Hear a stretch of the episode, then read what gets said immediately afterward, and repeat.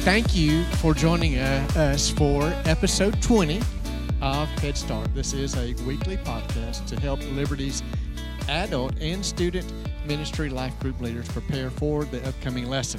So, as we do week after week, we it is very important that we start with this highly mm, anticipated, but also somewhat controversial conversation. You could call it a hot topic if you yes, want to. hot, hot, hot, almost right on the edge of ghost pepper hot. That's right. So this is something that's very uh, important for us, and uh, we've already had this conversation that this could impact a friendship uh, based on your decision here.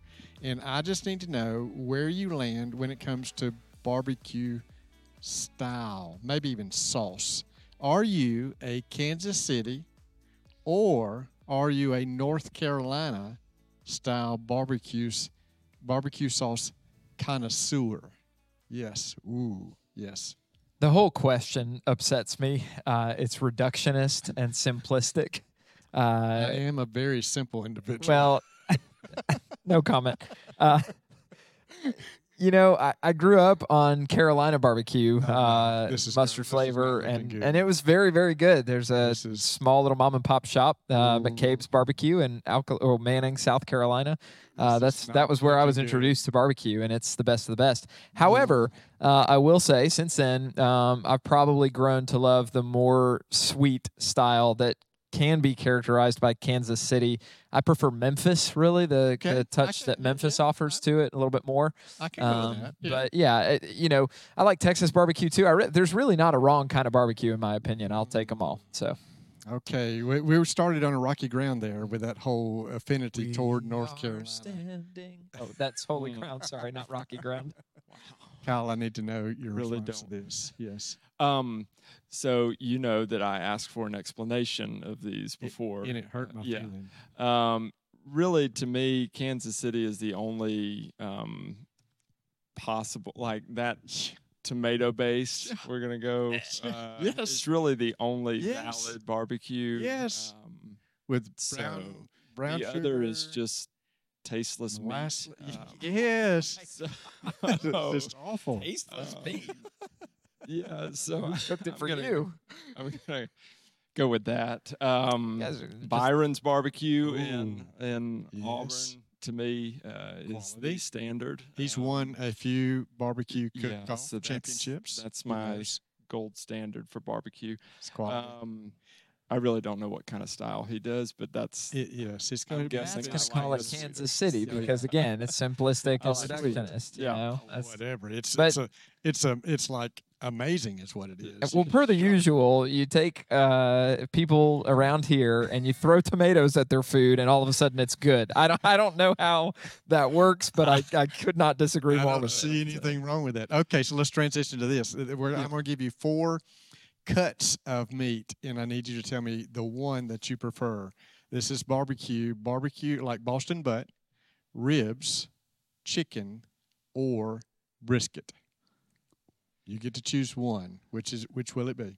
I'm gonna go with brisket on this one out of the Mm. four that are listed. Yes. Um, again, it, it's hard to go wrong with any of those choices, but I, I Mm. think brisket's pretty good for me. Yes. I'm Okay. probably gonna go Boston butt. Okay. Boston simple. Speaking Yeah. of reductionistic Right, I'm- simplicity. Yeah, that or ribs. Those two, those two would stand S- out. to me. So, so I can be a little different since you went Boston, but I go ribs. But uh, I, I could, uh, you know, brisket can get bad in a hurry. It can. It That's can true. dry out in a hurry, Yep. and so it's too got much fat at times. There is, Yeah, is, I but can't that's do. what tastes so good. I know that's where the flavor just- comes from. Uh, my stomach may not always agree with it, but so anyhow, okay. So let's. I uh, feel like our people are getting to know us really well. They probably just fast forward through that. Yeah, that. they probably do. Yeah. Okay. So let's transition into just sort of a, a challenge for us as a group of leaders. Uh, in January, we were challenged by our pastor uh, to in what we've called the three and twenty-three. Uh, um, I would assume most, if not all, of our leaders have assigned assigned that uh, commitment in January. Uh, many, if not most, of the people in our life groups signed that commitment and just made this commitment back early in January to uh, to share the gospel three times in 23. One time in life group, one time with someone in our family, and then one time with someone in our community that we believe to be outside of our relationship with Christ. And so, I just want to just just say, uh, in, encourage you guys, and just let you know where I am personally on that. Uh, I uh, have early uh, in this, or I guess maybe it was later in January, early February, uh, the group that I meet with, uh, we meet on Sunday evenings and so I I, I took that um, that resource that we use. I believe it's actually an appendix in the back of the Next Steps book. How to share the gospel, right? Yep. Or how to how to share your testimony, how to share the gospel through your story. Uh, and so there's three parts to that. You know, your life before Christ, how you came to know Christ, and your life uh, since you've come to know Christ. Being certain to include the gospel, right? And we uh, uh, and articulate that with God, man, Christ response. And so I took that piece of paper and, and wrote out my story, uh, sharing the gospel through my story. And on that uh, evening, uh, late in January, early in, early in February, I just actually just read. I read my story off that piece of paper that I had written it, uh, just because that was the challenge, right? so I did that then. I have shared my story with my children since then. Uh, actually, well, with Tanya, actually, recently, within just a few weeks ago, uh, just shared my story again with Tanya. Hmm. Uh, and the really cool thing is that um, I, I, didn't. Hmm, didn't really make the connection at the time, but Tanya was actually a part of this church that I started going to. Uh, I didn't really know that at the time, uh, but we came, uh, rekindled a friendship and all that kind of good stuff after I came to know Christ. So that's pretty neat. Uh, and then, yes, uh, through since January, I've had a couple different opportunities uh, to share the gospel with individuals. And, and I'll conclude here with just asking you guys at the table and as well as you as leaders that are listening to pray with me and for me. there's an individual that I've been meeting with uh, have met with several times over the last few weeks and will over the next weeks and months have an opportunity to spend uh, time together. We've had uh, spiritual conversations, have not had the opportunity to share the gospel yet, mm. but am looking forward to that. And so I just ask that you would pray for me as I engage this fella uh, over the weeks and months to come that I'll have that opportunity. So, leaders, I, I just want to encourage you uh, to be active in that, not only you individually, but also asking the people in your group, your group, are they, how are they doing?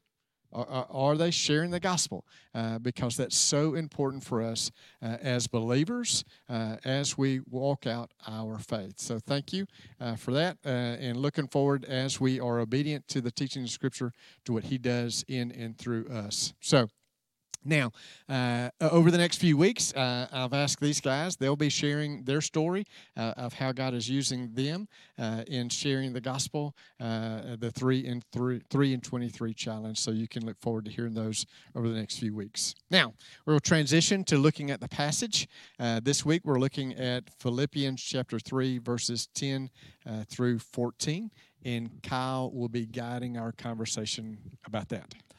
Yeah, so our passage for this week um, begins where uh, it left off the, the week before, um, really using the same verses, the same last two verses from the previous week to begin this week's lesson. And the reason why we did that when we were looking at planning out this series was because really verses 10 and 11 form almost a bridge um, between the section that comes before it and the section that we're going to focus on uh, today. And uh, you'll see that oftentimes when you um, kind of read through the scriptures, not based on the verse numbers or chapter numbers, but uh, just kind of the overall theme as you kind of trace uh, what Paul is saying in uh, in his letter because remember this letter did not come with chapter numbers and verse numbers so sometimes it can be very helpful uh, to find a version of uh, the Bible without those um, and just read through it and see if you can just kind of follow Paul's um, what what he's saying in the letter uh, without the the help of those uh, numbers. Sometimes you kind of see connections that uh, maybe you wouldn't otherwise see. Um, but revisiting verses 10 and 11, um, Paul has said, you know, I've, I've counted all these things as rubbish in order that I may gain the righteousness of my own. And then he goes down into verse 10 that I may know him and the power of his resurrection and may share his sufferings, becoming like him in his death, that by any means possible I may attain resurrection from the dead. His aim is that he would know the power of God uh, in his life. Um, and specifically that power that raised Christ from the dead. This is something that he prayed uh, for the Ephesians, that their hearts would be open to the power of the resurrection, the power that raised Christ from the dead at work in them. He's said in chapter 2 that God is the one who is uh, working in us both to will and to work for his good pleasure. And so it's that power of God at work in the believer's life. And he says that he wants to do that, uh, that he may share in Christ's sufferings. Now, Paul did not share in the atoning sacrifice of Jesus in the sense of Paul's not saying, I'm offering my life as an atonement um, in the same way that Jesus did, but we share, uh, we suffer uh, in uh, a similar way to Christ in, in terms of being obedient to God. Chapter 2 talks through how God or how Jesus became obedient to the point of death, even death on a cross. Believers, we know God uses suffering in our lives for a number of reasons. We see opposition come against us uh, from the world. We know that God uses suffering to purify us, to work in our lives, to prove His work in our lives. And then we also know that He uses suffering um, as a gospel witness uh, in, in, our lives. That, that as we suffer with the hope of Christ, people wonder what in the world is different with us, um, and we're able to uh, reach outward with the with the gospel message uh, through our suffering. And and there are many other ways that that God uses suffering in our lives, but we are joined to him in uh, in that way and so uh, paul is saying hey I, am looking to share in those sufferings and as i'm doing that i'm becoming like him um, and i'm looking to that day when i'm going to be with christ um, he's not questioning whether or not that day will ever come. He says, you know, uh, that by any means possible I may attain the resurrection from the dead. He's not questioning, you know, is this uh, is it possible that I'm not going to attain that? He's simply saying, uh, whatever it takes, uh, whatever it takes for me to get to that point, uh, I'm willing to do, even if it means sharing in uh, suffering that is like Jesus. And so um, it's really that whatever it takes kind of mentality that Paul is expressing. But then he moves into verse 12 and he says, You know, I haven't, I have not already obtained this. I'm not already perfect, uh, but I press on to make it my own because Christ Jesus has made me own, uh, made me his own. He says, But one thing I do, forgetting what lies behind and straining forward to what lies ahead, I press on toward the goal for the prize of the upward call of God in Christ Jesus. Paul knows that he is not fully there yet. Uh, he's not perfect. He hasn't attained uh, what he's striving after. He knows it, and he knows that God knows it. Um, and so, in this life, no believer is a finished work.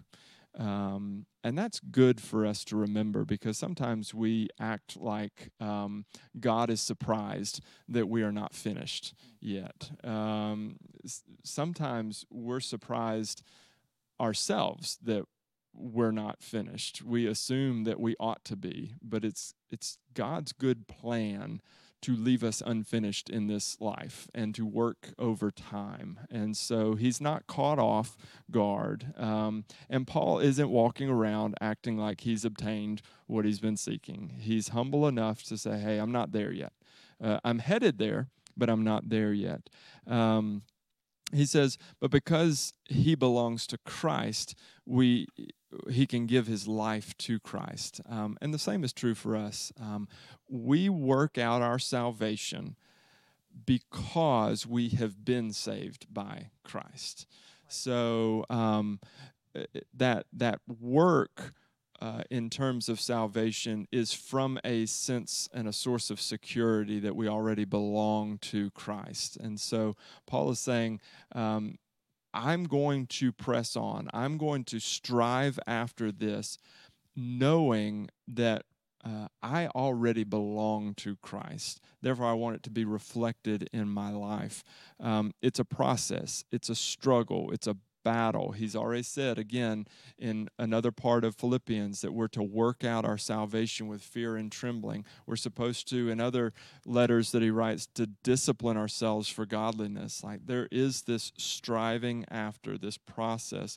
Um, and as we do that, I think this is one of the best parts of Philippians to me. He says, forgetting what lies behind and straining forward to what lies ahead. Um, all the accolades, all the advantages, all the successes, all the accomplishments that Paul has just been listing earlier in this chapter.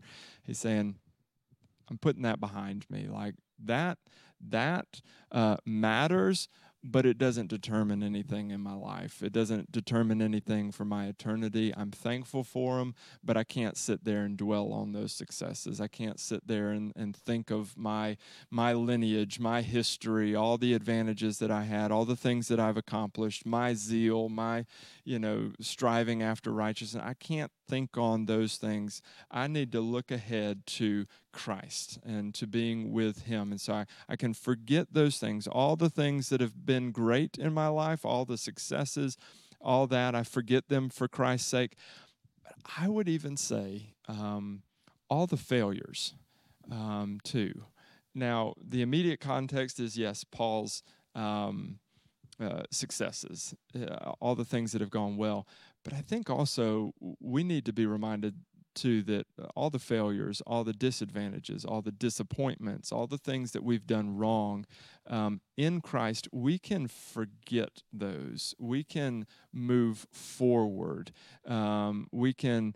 Uh, we can leave those in the past for the sake of Christ, um, in the sense of we're not going to be controlled by those things. Those things, um, again, they influence us, they matter, um, but we're not defined by those things. We're defined by Christ now. And so sometimes for the people in your group, maybe even for yourself as a leader, you look back over your life and maybe you've been dogged by just um, past failures, past sins that you've struggled with, things that you regret, and those are real. Um, but one of the sweetest verses in Scripture is what we've just read here in Philippians 3. And it's just saying, God knows that you're still a work in progress. So forget what lies behind and press forward. Do not stall out because your focus is on, the, uh, on what's been in the past.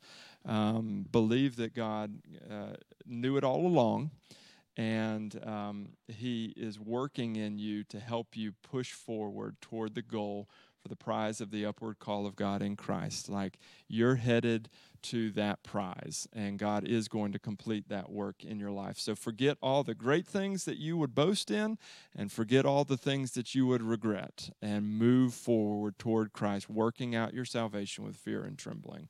So, just a really rich um, set of, of verses that can be very meaningful uh, to your people as you walk through them this week. That's great stuff. Um, and I think the curriculum is littered with really good questions uh, that you and your group will hopefully have great discussions about. Uh, but just appreciate the way that Kyle led us through that passage. There's two questions that I want to highlight. Uh, the first one is on page 30 of your curriculum. Uh, about midway down, it says, How have you, um, how have your group members been guilty of projecting the image that you have it all together? Uh, and then what does this say about your need for Jesus or lack thereof? Uh, and I just think that in the culture that we live in, so appearance driven and oftentimes appearance focused, and if we're not really careful, we can fall into that in the church as well. Uh, even walking through the halls, projecting that we're all good and all together when we just finished up screaming at each other in the car on the way to church on Sunday. You know, it happens. Mm, yes. Um, and so, uh, where have we as Christians been guilty of projecting that image? Um, and, and what does that say about our, our need for Jesus or lack thereof? Uh, appreciate that Paul, again, like Kyle said, just we think of one of the greatest men in the history uh, of our Christian faith. And here he is admitting to a church that he's planted, saying, "Hey, I'm not there yet. I, I, I, you know, at Liberty we'd say it like this: I've still got next steps on this spiritual journey that I need to take, right? And looking for those next steps. So, leading right into that, over just a page on page 31, there's another question uh, that says, "What are you doing to be intentional about your spiritual growth?" Uh, when Kyle was talking there through. Um, through that segment, I thought of my junior year in high school. Uh, we opened up the season with a. Uh, I played basketball, and we opened up the season with more wins consecutively than any team in our school's history had ever gotten throughout the entire year. And it was critical that every day when we didn't have a game, we showed up at practice diligent and ready to learn and plan for the next game. It would have been so easy for us to relish in the success that we were having as a team uh, and we would have snapped that winning streak so fast. So it does, it matters that we continue to be intentional no matter how much we feel like we're succeeding or failing as a believer in any given season. Continue to be intentional about planning out your spiritual growth. Uh, and I think that's really that's really critical. So um, I think I'm supposed to move straight on to the measures. That's what we'll do. Uh, we talk about these marks of discipleship that are important for us to highlight. Let me draw your attention to the second one that the curriculum offers. How will you draw closer to your father as a child who's grateful for the opportunity uh, to partner with him in kingdom work? Man, again, I think of an analogy that uh, we go out and we watch our kids play soccer games when they're three or four years old it's not really a big deal to us that our kids out there tripping and swinging at nothing and you know spinning around in circles. Like it's just awesome to see them be on the field. And so we've got to remind ourselves that our heavenly father doesn't look down at us like oh my goodness i cannot believe he's not scoring more goals or i cannot believe he's not you know winning the game for team jesus or whatever.